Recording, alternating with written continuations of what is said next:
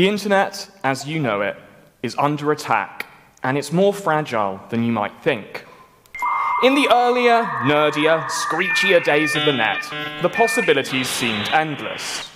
Information wants to be free, said the Web 1.0 pioneers. They envisioned a free internet where countless independent nodes would sustain a worldwide system of instant communication, entirely decentralized and therefore immune to central control or sabotage. Cut to today, and eh, I think they got it about half right. So much for independent, it now seems like the internet and its infrastructure are owned by the same free American dudes. In a world of mega platforms, attention sapping algorithms, and mass surveillance, we aren't wondering if information is free, we're wondering if we are. Now, with all the doom and gloom aside, I should say I love the internet. It's where I spend most of my time. The best thing about my pandemic has been watching the rest of you get reduced to my level. It's, it's accelerated the digital world's invasion of the material one. That meeting that could have been an email is now an email. Malls are being shut by search bars, Fortnite tournaments are filling national stadiums, and JPEGs are selling for the price of a Da Vinci. Whatever happens next, we're all going to be spending more time online. So, how do we protect what makes it great and change what makes it terrifying? Well, first of all, I think we need an update. Internet access is no longer a luxury, it is a necessity for economic and individual development. For developing countries, increased access is a pathway out of poverty and enables smoother access to essential services like education and healthcare. As millions in the global south have logged on, the way the world accesses the internet has completely changed. In 2011, mobile internet use accounted for just 5% of total traffic. Today, it sits comfortably at 56%. Cheap phones and 4G have made the internet truly global. But it also means that most of us only access it through a handful of applications. The internet is in all of your pockets, and this is a TED talk, so it's probably on most of your wrists. Not mine, I've got a calculator. Keeps me humble. That's where we access it, but we wouldn't be able to if it weren't for unassuming, securely guarded buildings like this one. Internet exchange points where bandwidth is actually produced. If these places cease to operate, then the internet is down, and not even the sweatiest guy in your IT department can do anything about it. In 2011, the Egyptian government shut down one of the country's two main exchange points, the Ramses Exchange in Cairo. The internet was being used to organize protests as users were galvanized by sharing videos of ongoing violence in real time. For days, only a few government ministries and the stock market were connected to the internet. It was a threat to the crumbling regime, and when the government did fall, the internet got the lion's share of the credit. Protests were organized without appointed leaders and with unprecedented speed. And this is what the internet does that no other technology has ever come close to achieving decentralized mass organization. Since then, though, regimes have gotten a lot better at harnessing the internet's power for themselves. In 2019, both Iran and Iraq faced potentially destabilizing protest movements, and both governments reacted by pulling the national router. These blackouts, though, are costly. Iraq's 11 day shutdown was estimated to cost their economy over $2 billion. Iran's only lasted eight days, but the communication blackout was used to imprison organizers and murder protesters in their hundreds. Video of violence made its way online once access was restored, but by then, the protest movement had lost all momentum. This year, the frontline fight for the free internet has been in Myanmar. The military junta seized power in February and enacted nightly internet shutdowns to hinder protest and hide human rights abuses. Social media was banned for months, but activists have been successfully skirting restrictions, using VPNs to access restricted services and to document state violence. This is guerrilla cyber warfare in action, and it has real world casualties. Mobile phones might be empowering the resistance, but they are also facilitating data driven mass surveillance. Use the wrong platform, and the government can monitor your private messages and automatically delete them before they reach their intended recipient. To me, this is like halfway between the government censoring your mail and your thoughts. But it's not hopeless. Just before the junta took over, their arrival was documented in this viral video by a fitness influencer. That is the junta's top brass arriving in the background to depose the democratically elected leader.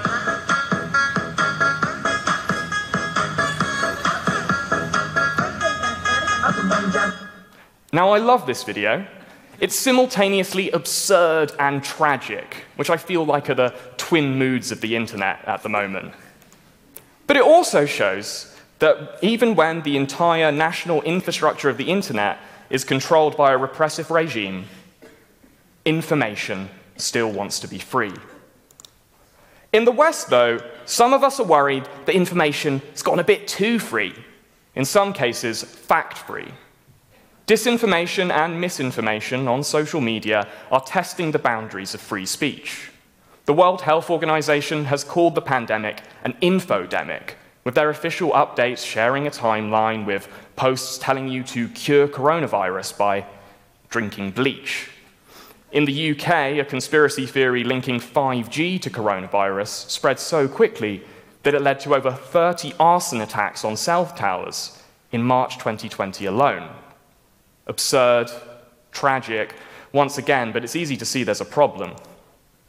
Combating disinformation is tricky when mega platforms have become so enormous that they're nearly impossible to effectively moderate. When Facebook attempted to use machine learning to identify and remove dangerous posts, it often couldn't tell the difference between government guidance and posts meant to mimic it. Imperfect machines ultimately create imperfect machines. So this is a very human problem, and it obviously outdates the internet. There's always been demand for disinformation. It's based on what people want to believe. And where there is demand, there is opportunity to supply. Facebook themselves will tell you that most disinformation on their platform is financially incentivized. Malicious actors who own small websites crammed with ads, who will pay to advertise on Facebook first to get the ball rolling.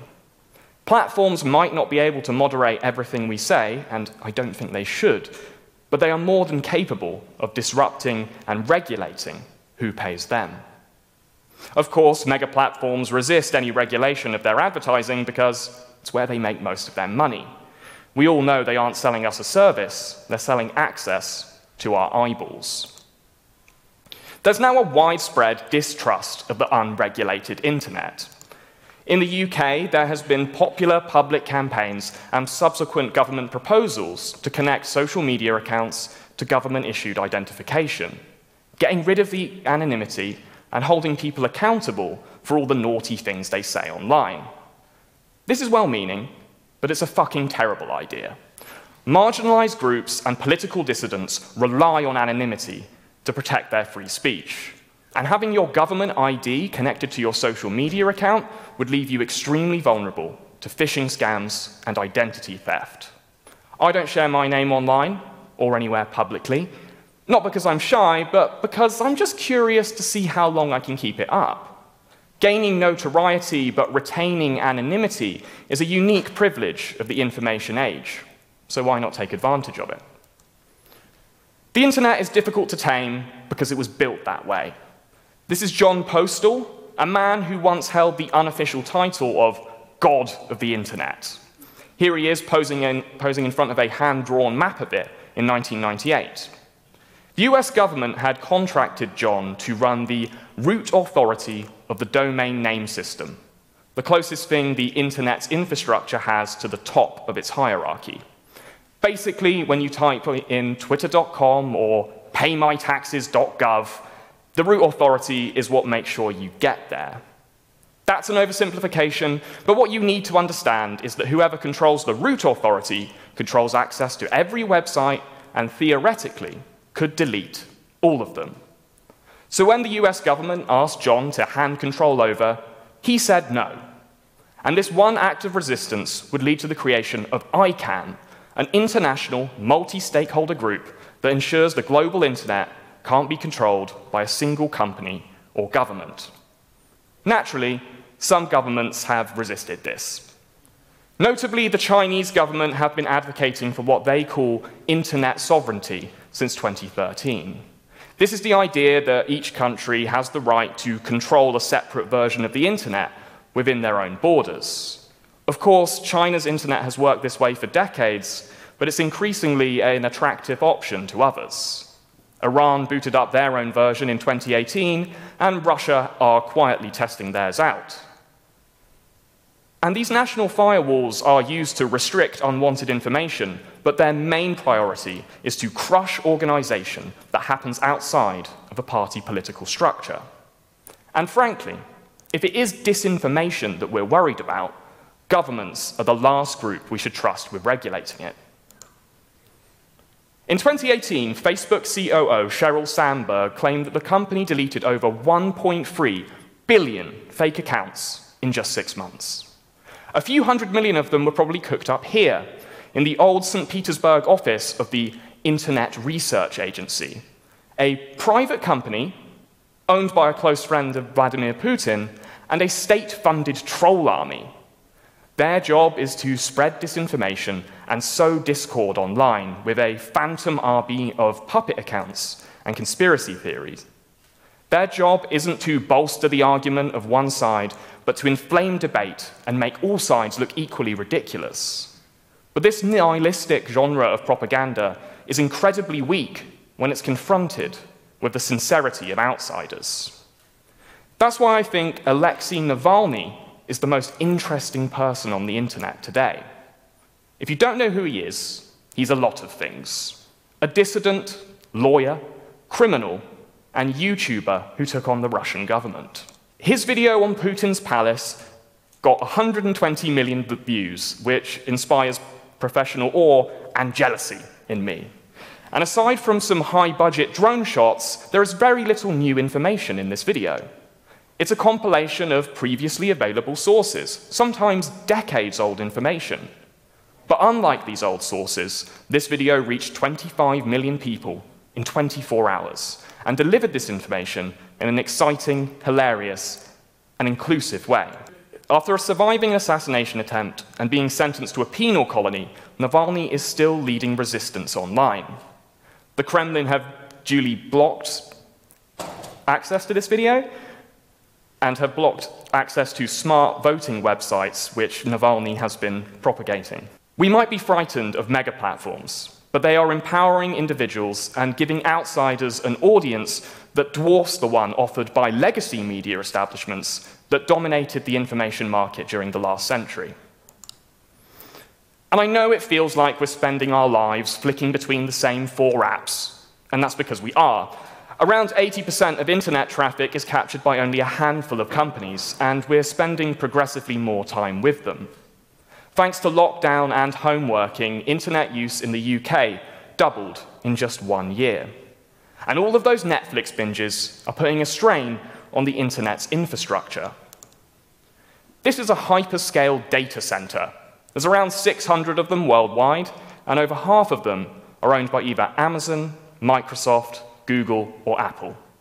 The number of these computer cabinet labyrinths has doubled in the last five years to keep up with our ever increasing demand. And this has upset internet service providers who claim that these bandwidth hogging companies aren't paying their fair share. And maybe they aren't. And while I do think it is concerning that so few companies control so much of the internet, I don't think their reign is assured. Internal projections at Facebook show that teenagers are abandoning their platform in their droves, so much so that their American user base could decrease by up to 45% in two years. I'm not saying that the problem will solve itself. These platforms are powerful, but only in proportion to the time and attention that we give them. It's easy to forget that the internet is still in its infancy and new competitors are gathering in every corner. Then there are competitors like the super apps, and these apps are interesting. They're mobile only, mostly an Asian phenomenon so far. They are applications that position themselves as a one stop shop for all your internet based needs. Singapore has Grab, Indonesia has GoTo, but by far the most popular is China's WeChat. With over 1.3 billion active daily users, WeChat has integrated itself into the fabric of normal social life in China. It's your driver's license, your debit card, and your phone. It's where you pay your landlord, book flights, hotels, and doctor's appointments. It has supercharged China's journey towards a cashless society, replacing coins with QR codes, with even the homeless forced to upgrade. And it is a brilliant tool.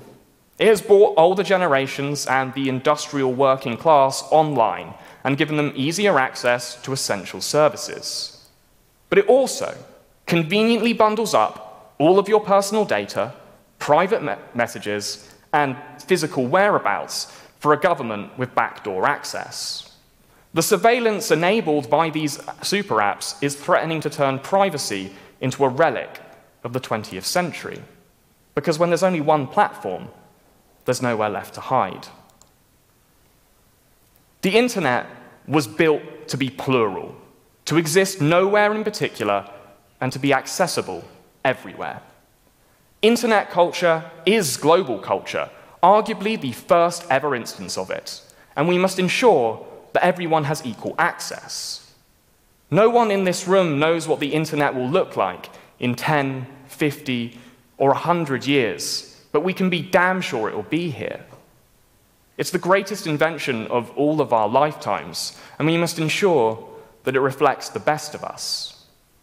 It must be open, inquiring, cooperative, and suspicious of authority. Thank you.